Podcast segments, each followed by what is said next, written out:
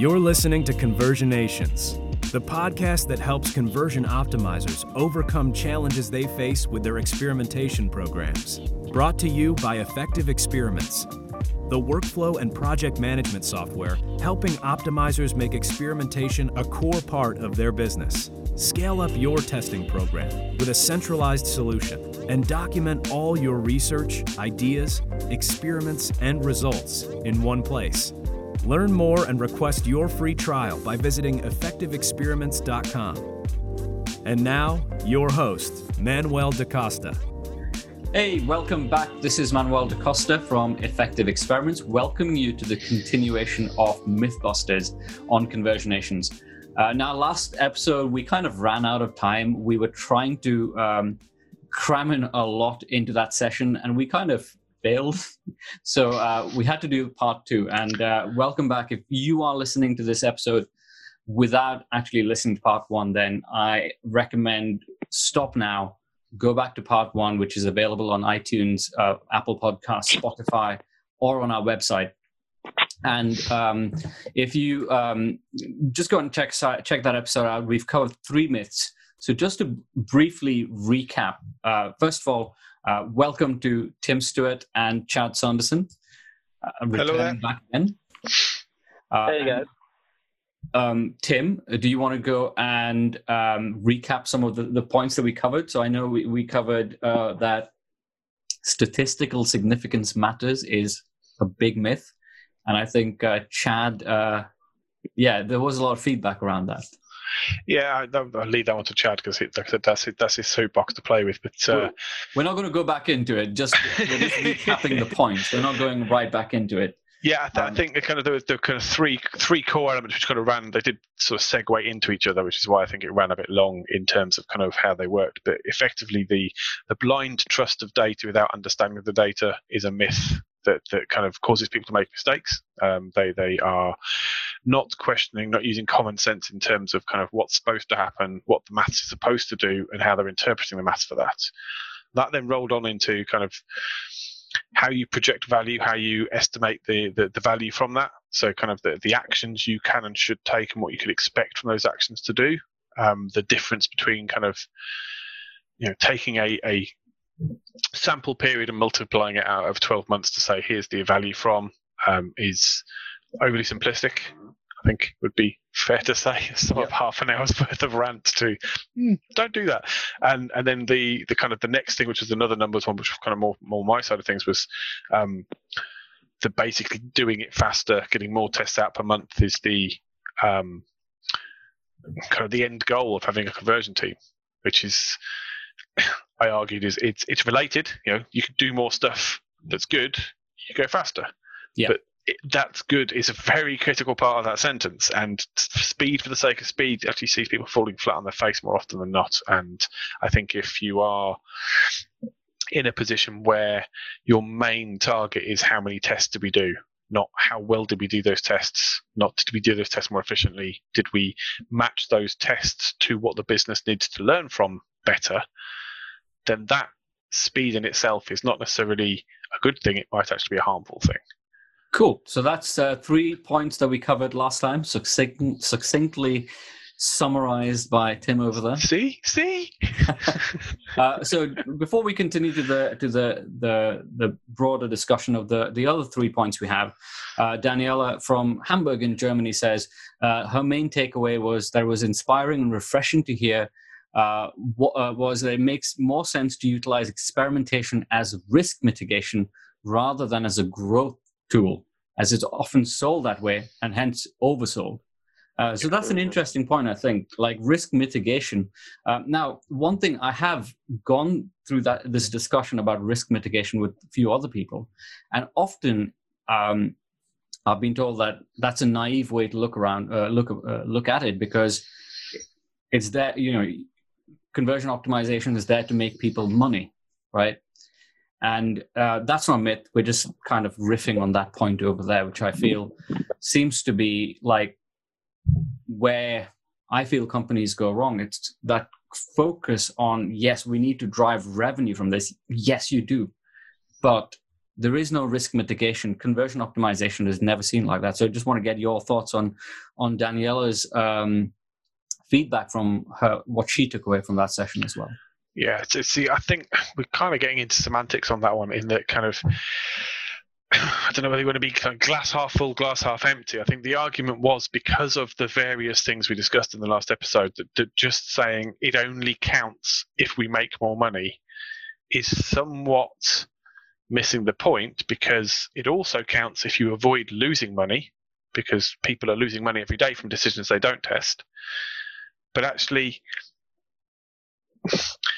it only counts if you win. It sounds great, sells well, but I think that's the kind of the definition of win is a little bit kind of uh, single-minded focus. And if we take back to the second point that Chad was raising, it's like, well, what what value actually is there? If you're claiming growth, if you're ignoring risk mitigation, you're claiming growth. When you start looking at the actual maths for doing that, then you start to get into the point where you are you're making increasingly vague estimations. The further out you get, the, the, the less like the audience you think you tested you've got, your forecast becomes less accurate. So if you're going to be kind of sneery about learning and experimentation, the effect of an overall program to try to do less harm and go, it only counts if we get a win, you are kind of cherry picking, you know, almost kind of biasing your own data by ignoring the work that goes into establishing where that win came from. Now, if your hit rate is every time I run a test, I pick a winner and the winner wins, either you're really good at this or you're really bad at maths and you're cheating effectively. Um, so I think I think it is semantics. We're not saying that you don't get growth from mitigating risk because if you reduce risk, you can grow faster, which makes more money. But as a program as a whole, you can measure that because more money in the bank. Yeah. Individual so, tests, uh, pounds and pence, less so. Yeah. The, the the way that I would I would think about this is to ask kind of a rhetorical question, which is what are the business functions that are not about making money, right? That don't care about. Are there any business functions that do that? I would I would argue no. I would argue every single aspect of a business, the purpose that those people are there is to make the business money. And yet there are very clearly some business aspects that it's pretty hard to justify their ROI through a single number. For example, design, right? If you have a designer that's responsible for things like branding, obviously that's an important thing to have. But how much money is a new brand worth? Like if you're changing your logo, how much money does that make you? And yet businesses will pay millions of dollars for this. You know, why is that?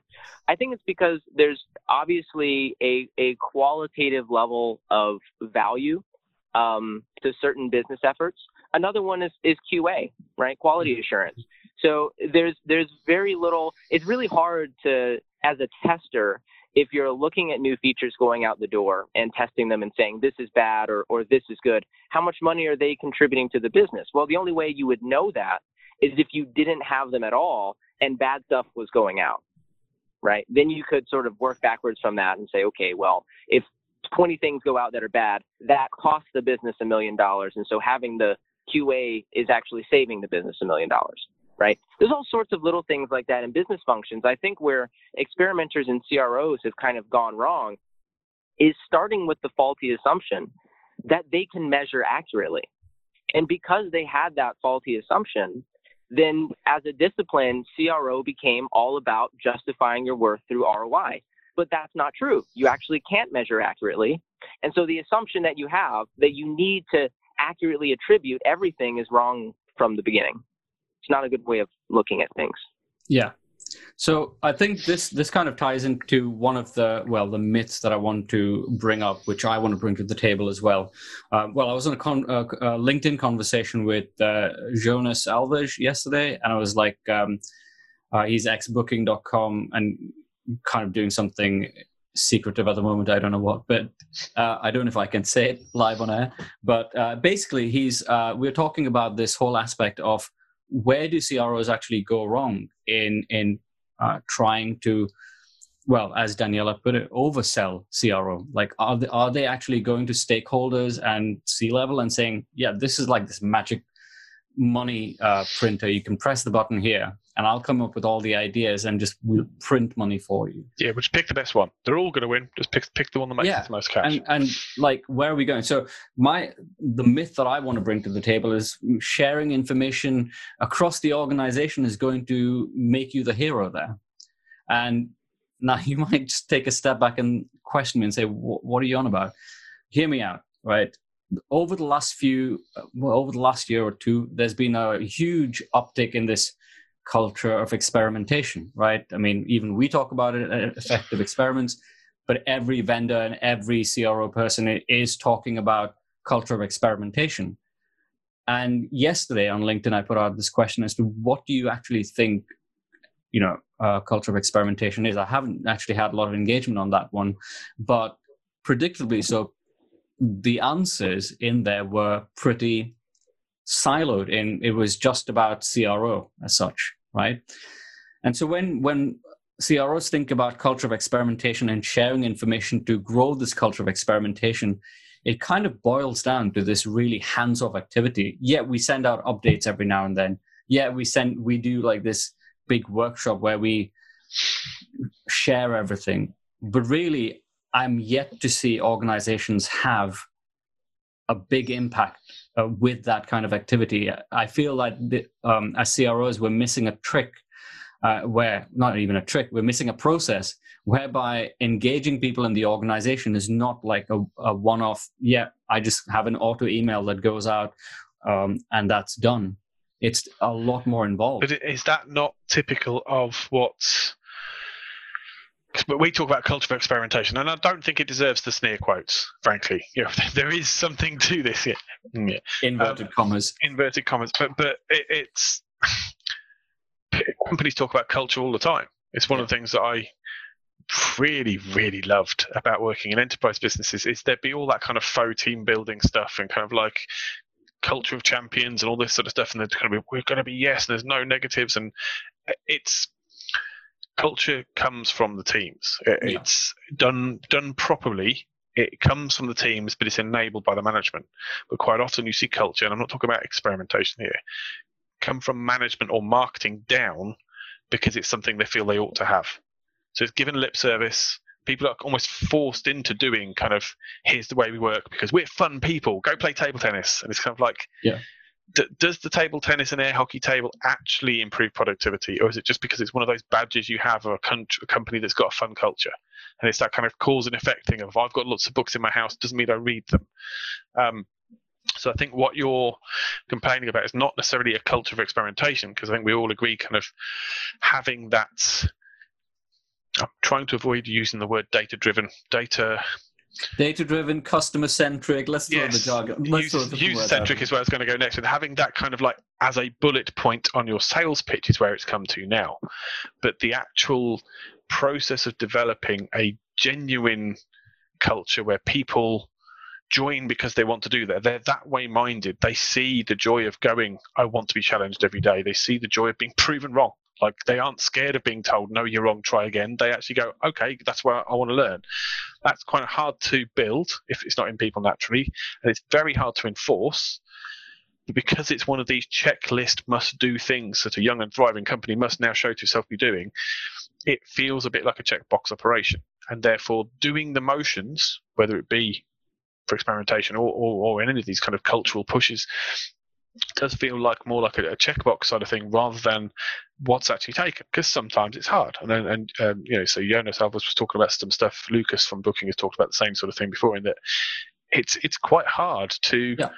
um, accept that you're wrong and have being wrong celebrated as part and parcel of we've got a process for oops we shouldn't have done that and and kind of going back to the previous point we talked about going going if it's not a win it doesn't count.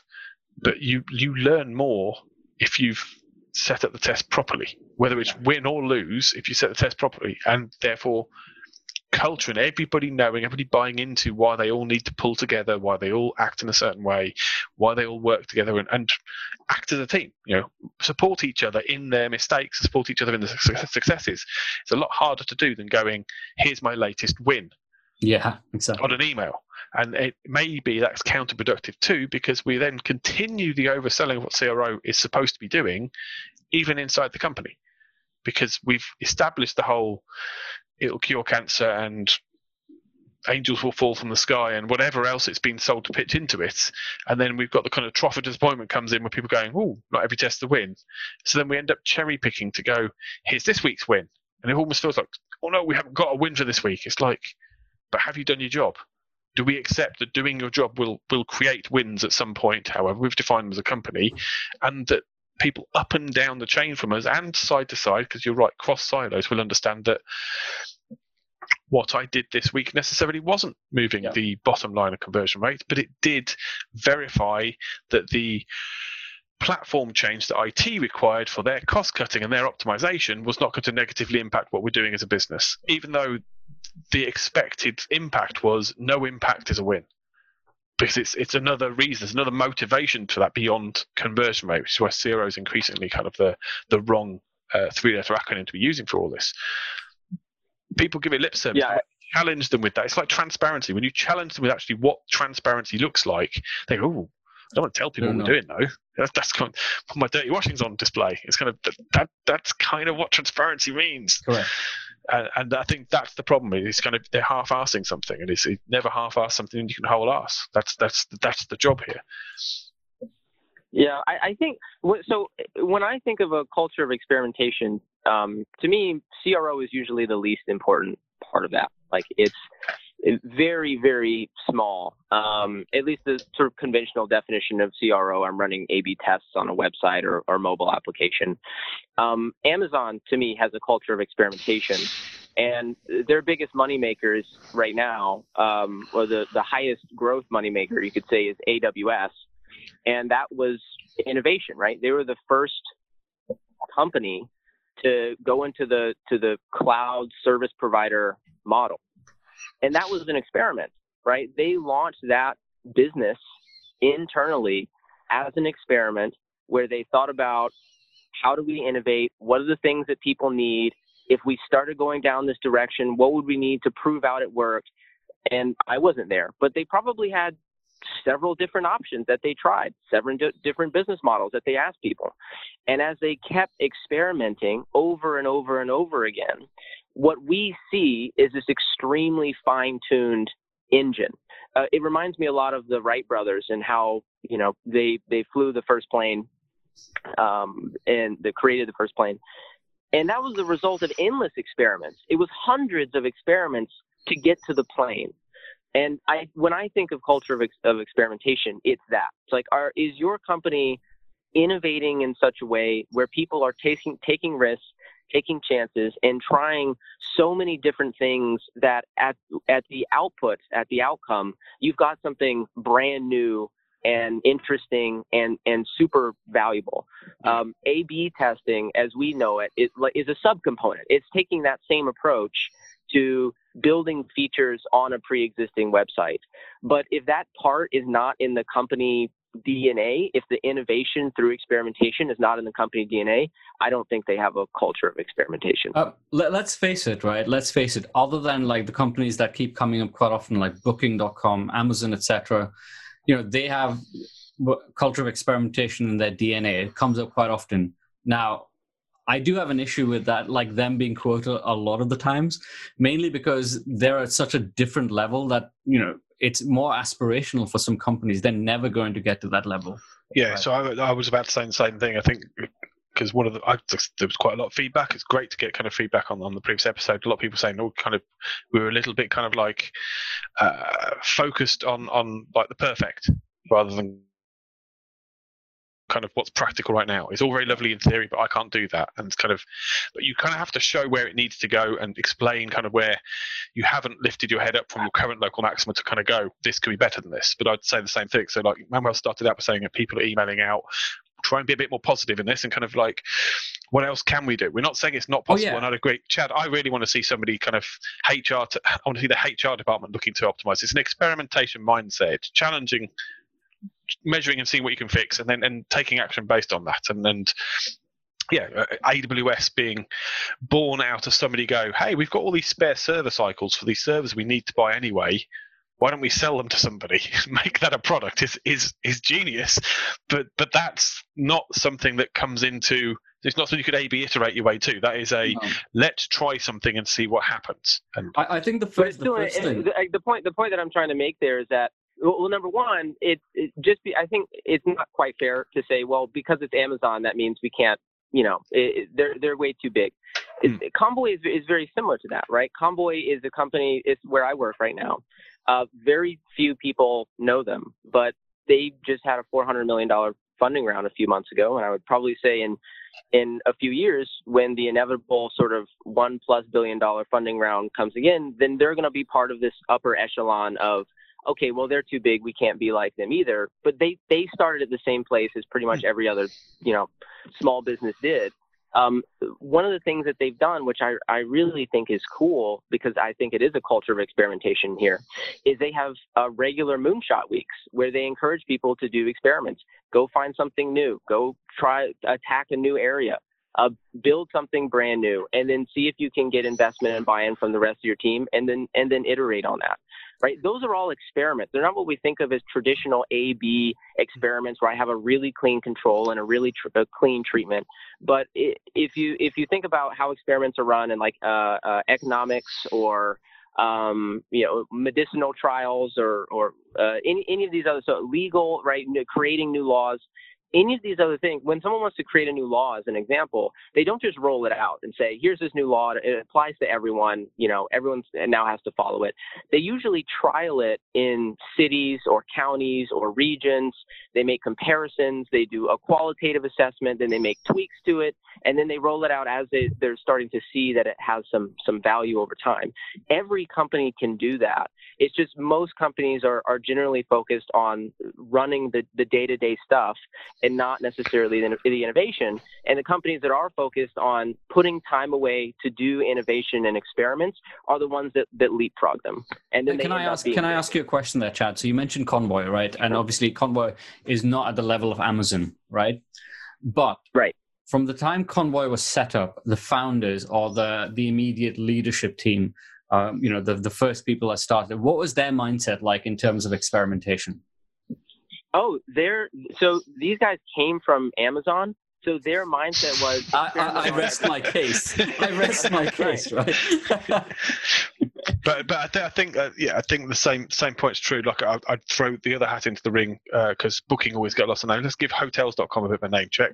Um, the common core to a lot of these, be it Amazon, hotels, all these ones who we now know have succeeded off the back of this, is they came in building the company, and Chad used the right term earlier on, the DNA. So from oh, yeah. board level down, they've gone, we're going to be innovative. What do you mean by that? Is this is what I mean by innovation. And they have literally structured the company, both in manpower, in from terms of how their financials work, from the get go to go, we're going to play with this, push the limits, push the edges on everything because getting better on any of these things is the right thing to do. And we're willing to do some trials Exactly. Flip the coin, gamble, however you want to ter- term it, to see yeah. where those limits are and where we can balance these pros and cons that we have to balance just in running a business. Yeah. No, so recognize running a business is risk. Running a business is a balance of many factors and controls and limitations. And we are going to base our business on playing with those levers of what's too far and what's not far enough. And that's from the from rather than I've got an idea, somebody wants to pay me money for it, let's keep going until I hit a brick wall. And oh, that's yeah. what a lot of traditional businesses have been structured to do. So therefore, that's you, Chad's saying you end up fiddling around on the edges rather than fixing the core. Yeah. And it's a lot harder to fix the core than it is to do that because it does need to be. If it wasn't built in from the uh, ground up, you need to rebuild. Like at some point, you need to take the whole show down and put a whole new one up, which is why you end up with companies it, which have got skunk yep. works and stuff. They, the core business can't shift, but they can have a skunk works off to the side that's got carte blanche to go. You're our future. Build me something that becomes the future. But right now, we can't have you in the main line of business because we haven't got the capacity for that. But Yep, exactly. Like if and, and and if they don't have that, like if that if that DNA is not there, to me, you cannot have a culture of experimentation. Not really. Yeah. What you're going to have is people running A/B tests, Agreed. and that's cool. But, but it's got its limits. I yeah. think the I think the, the so the criticism wasn't saying like a uh, you can't reach there. It was more of a request going. I'm not like that. What can I do? Yeah, Manuel so, said like sticking an email out and going, "Yay, win!" isn't Yeah. going to get you there. I, I, I have I have I have suggestions for this, and I think I, I have done uh, well. I did a CXL course, and I did some training around that. But it's about reframing what experimentation is in the first place. I'm still getting into discussions with people where they say, "Well, if you if you design a test correctly, and if you get all if you know what you, uh, research you've done, your test should never fail." I mean, like, what do you mean not fail in a way that you learn from it? No, it should never fail. You should always get a win it's about just reframing that conversation about experimentation. It's a damn test. You got to learn from it regardless. It's a test. You've got a hypothesis. Your hypothesis could well be wrong.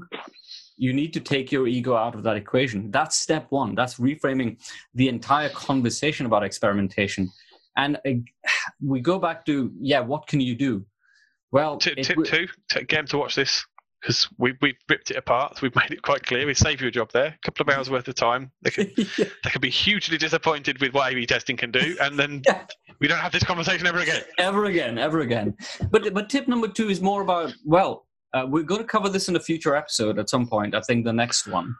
But it's about really going and talking to people, and not just uh, as you put it, lip service. It's about really going out there and putting yourself out there to evangelize proper experimentation and the the the core benefits and the the outcomes that you can expect from experimentation. But as as you said as well, Tim, there's a lot of people just moving food around the plate, right? They're not really uh, hitting the right potential. They're basically just doing the bare minimum. And as I said, they're sending emails thinking that that's what's going to get people excited. People look at the email and probably don't even look at it again. Because, Right. but that, that's because that's what we say. It's like communicate. You do need to tell people what you're up to, but it tends to be that we end up doing the lowest common denominator. So yeah, talk to people. If you're in the same building, it's easier. Pop along, see them at the coffee break, organise that. Chad's raised some previous episodes of conversionations, and it's weird not having Chad's face there because normally he'd be kind of hinting he wants to jump in on this. So by all means, shout if you want to jump in on this, Chad. But this is something you've kind of said before. Um, but you've got the um, find out what they need for their business. Like if we're talking about optimization, if we're trying to get out of our silo, we are generally hired by the people who make money on marketing. So therefore, we tend to focus on marketing-based goals and money-based goals. That's what we tend to report against. And then we take the complication that introduces and make it somebody else's pain. Dear dev people, you're overstressed. We're now going to chuck even more work in your thing, and we're going to tell you it's important. And when it doesn't go fast enough, we're going to blame you. Dear HR people, we're going to need to make sure that you have to hire these people with a very specific set of skills who are hard to find, but we've only got this much budget to play with. And we end up cascading the pain to make this experimentation down without ever asking, hey, product people, what questions would you like to answer? I think I might be able to help with that. Hey, you know, what's what I'm doing at the moment? Literally looking for locations. What's the best place to put the new superstore? Sod all to do with uh, with kind of what the website's doing, except there is a relationship between how much the website gets used, depending on where the nearest superstore is.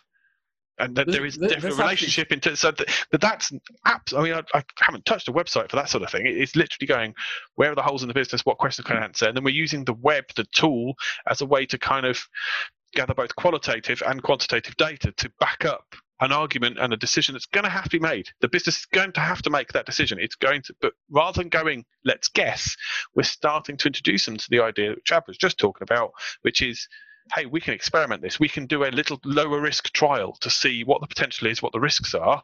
Would that help you with your decision, decision process? And the answer is invariably, yeah. So we take some of our precious roadmap, our limited resource, we spend it on somebody else's problem, not our end of Yeah. year target.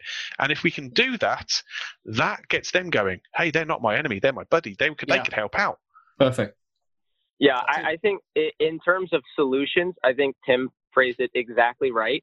It's so first of all, it it starts with managers, um, it, and it starts with people who are getting away from the mentality.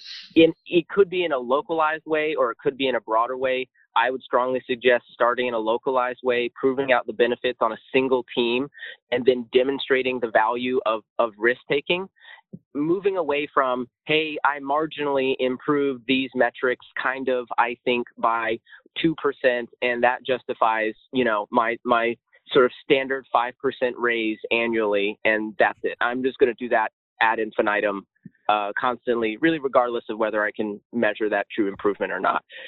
If you take, so something I, I've done on my teams before, because uh, I'm a product manager, and so uh, my job on uh, at Convoy and, and also at Microsoft was to take our uh, engineering team, our UX resources, our program management resources, and essentially budget those to work on tasks. And I would be the person that would be accountable uh, uh, accountable to whether or not those tasks resulted in deliverables that were were good results for the company. And what I do every time is devote a certain amount of resources to research and innovation. Even if that's just if you're talking about an engineer even if if that's just you know a couple hours of engineering time every single week almost always in my experience some of the best stuff comes from that uh, delegation of of time and and energy. Um, engineers are also your best friends when it comes to innovating. A lot of people will try to innovate without the the the engineers being involved and say okay well i can come up with all the cool stuff. Here's what i want to build and, and here's what i want to do and this is the way forward. But the engineer's the one building it. They're the ones that see all the all the problems. They know like what people want. They see how people are using it they're monitoring it in a very different way, but they're the ones that are actually creating it. So giving them time to just go be creative, um, and then using those creative outputs as experiments. It, it, the teams that do that, in my experience, obliterate the teams that don't. Uh, in terms of how much value they're actually driving for the company. So just starting with that is, is. can I can I interject over here with one other point, which is another myth that I, I am bringing to the table over here is that the optimizers know how to best prioritize the experiment or the ideas that they want to test out. And it kind of ties in with what you said, um, Chad, about how you know if you're not involving the engineering team in in planning all this out, then it kind of you, everything's misaligned.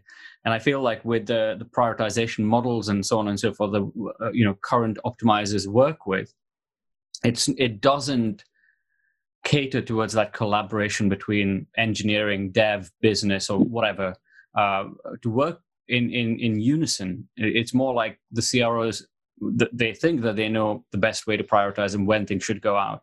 Well, they do. Factor, they do, for, but for their thing. This, for their thing, exactly. They this fail is, to this, this, this is all talking around the same point in terms of, excuse me. For their thing, here's my target, here's what I've got to do. I've got to involve all the people. I've understood that message. I'm going to try and do this. Yeah. Um, and I kind of throw forward rather than call back.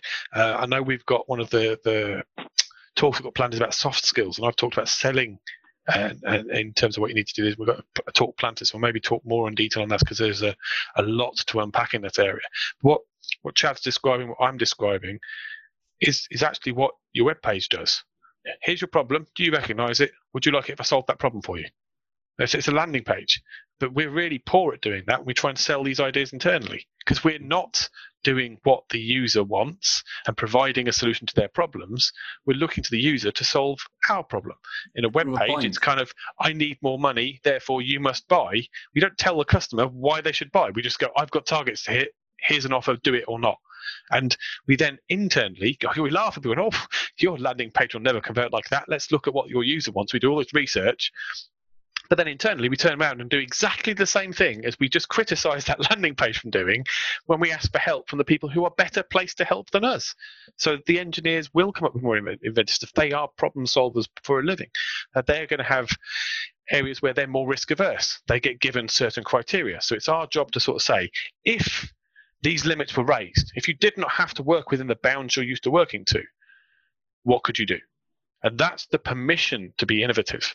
And the culture piece, which is thrown back to the one before, is our job is to enable those guys to to do that more easily and then frame it within. And the reason we are doing that is because if we all pull together, we get more money. So it still comes back to that bottom line. It's not actually about being fluffy, but it's about organizing people around you to all work together rather than telling people here's what you need to happen for your targets and i think an awful lot of it turns ends up being that arrogance again and it's like we, if anybody we should be the most uh, humble. Have the, the most humble, have the most humility of anybody in the team because we get proved wrong far more often than anybody else does because yeah. we throw our shit out more often. Excuse me on the language, but yeah, it, it's it, it, it's it's confounding to me. But these are soft skills. These are things which you learn either from training in them, because they are skills you can train in, or from hard won experience of doing it wrong for too long. Eventually you learn. Hello, that's my technique. but this is where I think you've mentioned this before, Manuel. I think one of the myths is being a conversion optimizer is enough for you to run a conversion optimization team. I know Val's talked before about kind of having an ops person yeah you need somebody who knows how to work a business, not how to work a creative experiment side of things. Yeah, we have loads of practitioners. Like the diff- there's different skill sets involved yeah. in terms of playing company politics and tweaking these. And if you are in a small, you know, one person team, two person team, in a smallish business that doesn't have a culture, you're fighting back against your classic structural system. You're not going to get very far saying, "But I've been told we need a culture," because the most you'll get will be a tick box and an expectation for you to send an email. Yeah. Uh, what but you have to do is you have to go outside of the structure, the tacit knowledge, and you speak to the people. You support the people. You horse trade favors. Hey, I'll bring some donuts. Do you mind having a look at this thing? And you, the people who are going to come up with the best ideas will be the customer service people, will be the engineer people. Yeah. You just need to frame that in a way you can test it to prove it to the management people. You are that linchpin helping them communicate. You're a universal translator, and if you are doing that well, then you get ideas and solutions popping up left, right, and center, which eventually will get people going, hey, we should do something about this. We've accidentally got the culture you need, but you haven't put the label on it. Yeah. But this is one yeah. thing I, I, I, want. Sorry, Chad, go oh, on. Yeah, go sorry, sorry, Manuel. I, I, I, actually wanted to talk about your your original uh, original question that you asked a little bit, which is which which Tim I think addressed very very well. I wanted to address a different piece of it, which was this, you know, the prioritization frameworks that people use and the value of those prioritization frameworks. Uh, I'm gonna maybe this will be another controversial stance that gets me in trouble again. I think from everything that I've seen, they are almost all completely useless. Yeah, no, that was uh, pretty much full, full, agreement. That was that was what the point we were going to make on this one. we're, we're, all in the yeah. same boat. We've we've had yeah, long they, conversations on that one. Yeah. Yeah, they, they they add almost no value, and I think I think the uh, for, from my experience, um, not only working with them but with people who are using them, is that it it kind of ties back to the first conversation that we had, which is you you come up with a, a uh, this this array of criteria that you're using to decide what's valuable and then ranking things according to that criteria. But the whole purpose of what we're doing is that we don't know the direction that we're going. We don't know what's going to be valuable or not until we do it. So it's almost like you're you're limiting your own creativity by imposing these sort of uh, guardrails and, and, regulations on what is most valuable, but you don't even know what's most valuable until you try it. So like it it doesn't it doesn't make very much sense to me. And then the other problem is after there's no way to what most people are not doing is tying the, those real high value experiments back into their framework and saying, hey, we tested 10 things. This was number one in our framework, and this was number 10. Did number one actually do better than 10? Because if the answer is no, if 10 did better than one, then your framework sucks. Right? Yeah, this is something really that Val talked job. about. Yeah, so so revise, but this is true of anything. You revise your model based on the data you input, yep. don't you? So um, Manuel, just a point of interest. Daniela's got a question for Chad. Yeah, we'll come to that so shortly. Bring that in a second. Um, but yeah, so but we've had this conversation before, Chad. It's, it's like the models aren't useless. So talked about why do we have best practices? First question on the last one. It's kind of they are useful. They're a framework. We're humans. We need something to work through. Do we trust them blindly? Yes, but we shouldn't. And if you have got a prioritization and you run according to that prioritization based on the information you had at the time, your belief of how that work, effectively, you're trying a hypothesis. So at the end of that, having run that sprint, having run those set of tests, if you then go back and go, we reckon this would be worth the most, this would cost the least, and this is what actually happened, does that add up? No, it doesn't. Where did I go wrong? Improve for next time. So you should be continually right. refining that model. You should be including other factors in that beyond kind of what's the most win, no no offense to PXL, but above or below fold. There are other levers which you can do, and with any kind of multi-parametric thing where you've got multiple variables which could affect that, you need to be looking at which things are correlated, which things are showing a weird result considering you thought they were correlated. and looking for what other inputs you can track. And the one which frustrates me, but fascinates me that we don't talk about it, is the project management side. And I'm not going to get on that soapbox because I could do the rest of this hour on this alone. But when we're talking about costs and efficiency and working better, when you go, it's a difficulty four, that's just kind of accepted. When you're on PXL and they go, it's a three to eight hour job. Okay, did anybody go back and afterwards and see whether it's three to eight hours? And was that three well, to eight hours for the dev or the designer or for the QA person? No, there, there's there's a big old string yeah. in terms of how long that time could be. And if you're looking at cost and ROI, the biggest cost more than the tool is going to be the hours you burn on the people. So if you're not using that efficiently, what are you doing? If you're not measuring it, you don't know if you're using it efficiently. You're just going, here's a priority. So any prioritization schedule it, that is based on finger in the air guesswork for the cost of doing it, how fast you can do it, and ultimately what you got from it is futile beyond that first pass because after you've had your no input, zero priors test, you go back and you start filling in priors and challenging them. And again, it's, it's a makes sense when we do testing on it, but we never point that camera inwards at this sort of thing and say, could we improve how we do this? Yeah. I think my ch- my challenge with those prioritization models, for, for one, PIE and ICE are complete finger in the air for, for all I care, and I really do not recommend them. I know there was a big discussion on why it's easy and stuff like that, but really, you're on the job of optimizing experiences, optimizing stuff get used to difficult things, right? PXL is a lot better in that sense. So I kind of recommend that as a kind of starting point. But again, out of the box makes no sense. And the third point is when you, uh, as Chad said, you know, with uh, as you said, Tim, development timescales and all that kind of stuff. You shouldn't be prioritizing that. You shouldn't be inputting those numbers in there at all. It should be your development team who have a better grasp on those numbers and then do another pass when you come through. But that means that you need to get them involved at the very exactly. ideation stage. Exactly. So you, when, right? you, when you're going, we're going to put this test in, you go across to your engineer and you go, we want to try and do this for this reason. What do you think? And they go, well, you've suggested this approach, but actually this approach would work just as well for what I think you're trying to deliver, and it costs half as it's half as hard to build. So then you've got a pragmatic choice to go, well, I want it exactly the way I planned it because I think that's going to give me a little bit more. Or you can go, actually, yours still gives me the answer I need and it's half the cost. Okay, I'll listen to you. And that that interaction is essential and it's part of culture and they that's build the teams. I feel. They build teams that do that. The problem you've got is that doubles up the manpower you require on your research schedule at the start because you need to take both the CRO and possibly the analyst and the engineer out of line of duty to all get their head around what you need to achieve, have that conversation, and note that down. And so it's got a higher upfront cost, which is hard to justify until you've already seen results. So it's a chicken and egg. You can't work the way you need to work like that and reduce your overall costs without increasing your upfront costs. And that's a hard sell. That's a trade-off, right? That you, you, you invest in that upfront to get that, that machine in place and but you need you need more bodies. You need them, and then you they need to get on. They need to it all be easier afterward uh, in, yeah. in, the long so, run. So that that's why you don't see it happening so often. It's not yeah. that people don't know that's the ideal. It's just because, given the structure, lack of that being the DNA of the com- company, it's really hard to do that. You end up borrowing people's lunch hours to do stuff that you know needs to happen, but actually you're relying upon people's goodwill. And if yeah. your business model and your ROI from your conversion team is built on I'm borrowing an hour here and there, but they're still got to do their day job, that doesn't scale. And when that person leaves, moves, gets tired of it, falls out with you after the Christmas party, falls over. You had no replacement plan. It's not optimal. So there are ways to work around that, but it's it's it's a frustration to me. Like I said, I can soapbox on that for ages.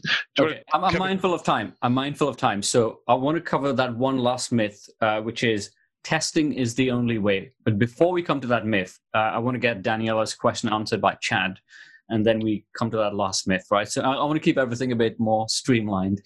uh, so uh, Daniela asks, how did you frame the task for research and innovation for your team? Did they get a specific question to answer, or were they completely free in choosing which topic to spend these dedicated hours per week on? Was there a deliverable? So that's for you, Chad. Yes. Um, uh, good question. So I can tell you about my uh, my personal experiences. I know obviously there are teams who do this differently, but for us, we have uh, at Convoy a uh, what's a good way to describe it? It's almost like a bottom up and top down uh, assignment of uh, goals. So what we will do as a team is come together uh, about now, actually. So we work in terms of quarters. So halfway through the quarter, we'll get together and say, what do we think are the biggest problems for our customers? Uh, what are the things that we're hearing them say? Uh, what are the things that we're seeing them do?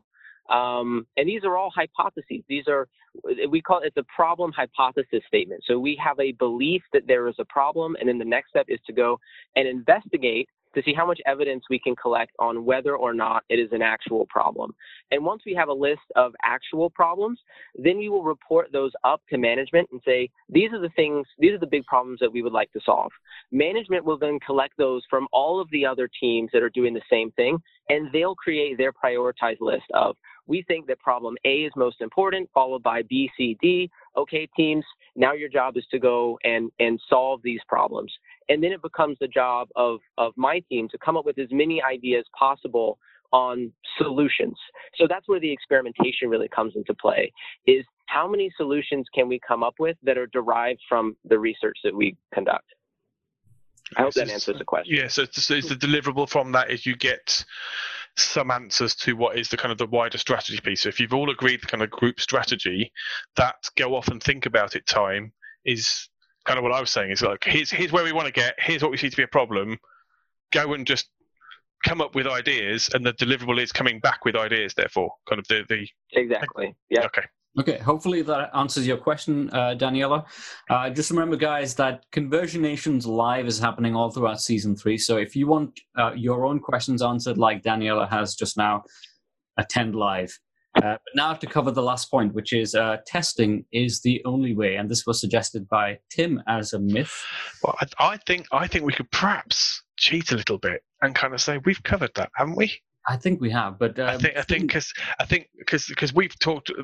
My argument on that is that there's a lot of people see testing as just A/B, and we've covered that to death. And obviously, Chad, Chad's kind of said it's, it's A/B testing a web page is not the only fruit, and we've yeah. we've we've covered some many other ways you could look at an experimentation mindset. Um, and I will eventually come up with a better way to phrase that, but kind of something other that is that is not necessarily an, a random controlled trial on a web page. Pragmatically, there are also ways to move the business challenges forward, which are not a test, not as we'd recognize a test. And Chad's covered off some examples already, but the whole test everything you should is, test that. You should test that. A little bit harsh to just point at somebody, but you're okay. No, no, it's just like the, this is like the the phrase, right? It's not. Yeah, I'm not talking about the book or anything. So I would I would say we probably can. We're getting to a point with technology where where for a given definition of test, there are already systems out there that are kind of self-healing, where you literally are just throwing various versions at versions at and kind of optimizing towards kind of a particular outcome. But that tends to be more of your kind of structural pieces, the kind of fit to browser, fit to use case behavioral pieces, which are fairly simple input, fairly simple output, very fixed defined of I want you to do this and this no more. But if you're looking at going, I need to answer this question, sometimes it's easier, sometimes it's pract- more practical to go ask the customer, to go ask the team, to do a basic kind of spitball smoke door t- test to kind of go, does it have legs before we go any further on it, rather than going, it's on the roadmap because I've got a certain number of tests to go through with, and it's on the roadmap because we have to test everything. It, it would be nice if there was endless resource, endless traffic, and there was a way to measure all the things you want to test Sure, stick stick it in the machine, churn it out, and get through them as fast as possible. But we don't live in that world. So you have to make practical choices of going, you know, how much risk if we don't? How much do we care about the accuracy on this risk? And if we can't answer that question, if we don't take a different answer from, don't take a different action from what the outcomes are, we have to do it anyway. Let's just pick the best one, measure afterwards to see how bad the effect was. You don't have to test it. Just run the business. We already do so many decisions in business in terms of kind of conversation suppliers, buyer demands that are not tested and would not be practically testable. Don't get so het up that you have to test every change because there will be opportunity cost from getting the priorities wrong. thinking you have to and ending up testing the wrong thing and burning time that you could have spent testing the thing you needed to answer. So you don't have to test everything, and testing is not the only answer. So if you can't test, doesn't mean you can't experiment or try something, but it may mean that you can free up your roadmap if you're a little bit more open-minded about what experimentation and optimization means for that particular situation, given available resource, available time, given the complexity of the problem you're trying to answer. Nice. yeah, that, that's totally true. Yeah, I, I was just going to provide maybe a couple examples um, because I think I think these types of things can, if you've, what Tim is saying is is exactly correct. Um, uh, but I, I, have found that it can be hard for people who come up with that test everything um, mentality or hearing it or being exposed to it. It's hard to think of, you know, what are what are the alternatives. Um, a good example that a director of uh, user research who worked on uh, Xbox when I was at Microsoft, one, one example he gave me was, you know, if there is a, if you're at a store or a restaurant perhaps, and uh, the the handle to the bathroom was broken, you don't need necessarily to run a controlled trial where you set up two handles and you know 10 people in each one and 10 people in the other one. And the the metric that you measure is like how long it takes them to get into the bathroom. And then if that's not significant then you know you don't go with the fixed handle like you can very clearly and evidently see when a person struggles and when they don't. And the immediate value of adding a, a, a non-broken handle to a bathroom door is probably not going to be evident in the metrics right? Like everyone who is going to use the bathroom is going to use it regardless of if the handle is broken or not. So improving it is not immediately going to make a difference, but it probably is going to make a difference when someone thinks about, do I want to go to this in, into this restaurant the next time where their bathroom sucks? Yeah, um, likewise. So or, or, or, to take your analogy to like, you know, you need to handle. You've got an ABC test of broken handle, old handle replaced, and doorknob, and you're trying to split the difference between handle and doorknob, and it's like that's not that's not the point. It, it's you're not going to be able yeah. to get a measurable difference in terms of the actual thing that matters. Um, yeah, lifetime satisfaction is going to be the key. Good example. I, uh, yeah. This is this. These are. It doesn't need testing, and kind of Arnouts Hellemans has, has said the same thing. Is that there's some stuff you going to if it's broken, fix it. And and people go, yeah, but what happens if I pick the wrong one? If it's broken, not broken is a right one. Let's go with that for now, and then we can kind of test if you want to what best not broken looks like. But if there's some fundamental things where you haven't got enough time to do it. Like realistically, it's a three-week window, and so go. We've got Matt Gershoff's kind of a do no harm hypothesis. Run a bandit test. Run something where, where if you need to know if it was better or not, do that. But it doesn't have to be a pure A/B test meeting the statistical standards Chad was ranting about last time. You know, you can just kind of go good enough. Why? Well, our previous choice was flip a coin. We're better than fifty percent. That'll do. you can't yeah, say that. You can, you totally well, can. You just assess the damage that if you get it wrong and you accept right. the fact you yeah. get it wrong. Back to risk mitigation. What, what yeah. we do, what we do at Convoy is like for all of our UI in our app, um, we don't do very deep testing.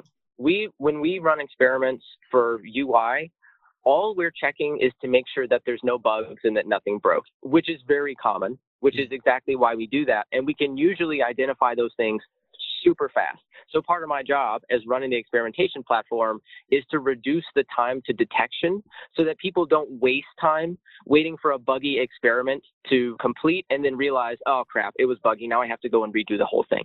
Right? If I can catch that earlier, I'm actually saving the business quite a lot of, of money and uh, analysis time.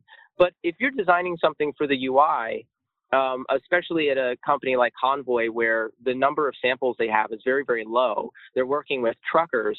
Like, if you make the button slightly easier to click, you're making it. You can talk to people and see that it's easier to click. You can talk, see them interacting. You can have, you can do user testing. You can do user research, but you're probably not going to get a strong economic dollar value to making interacting with the app slightly easier. Google can probably get away with that because Google has billions of people using their website and they have trillions of searches that they can randomize on.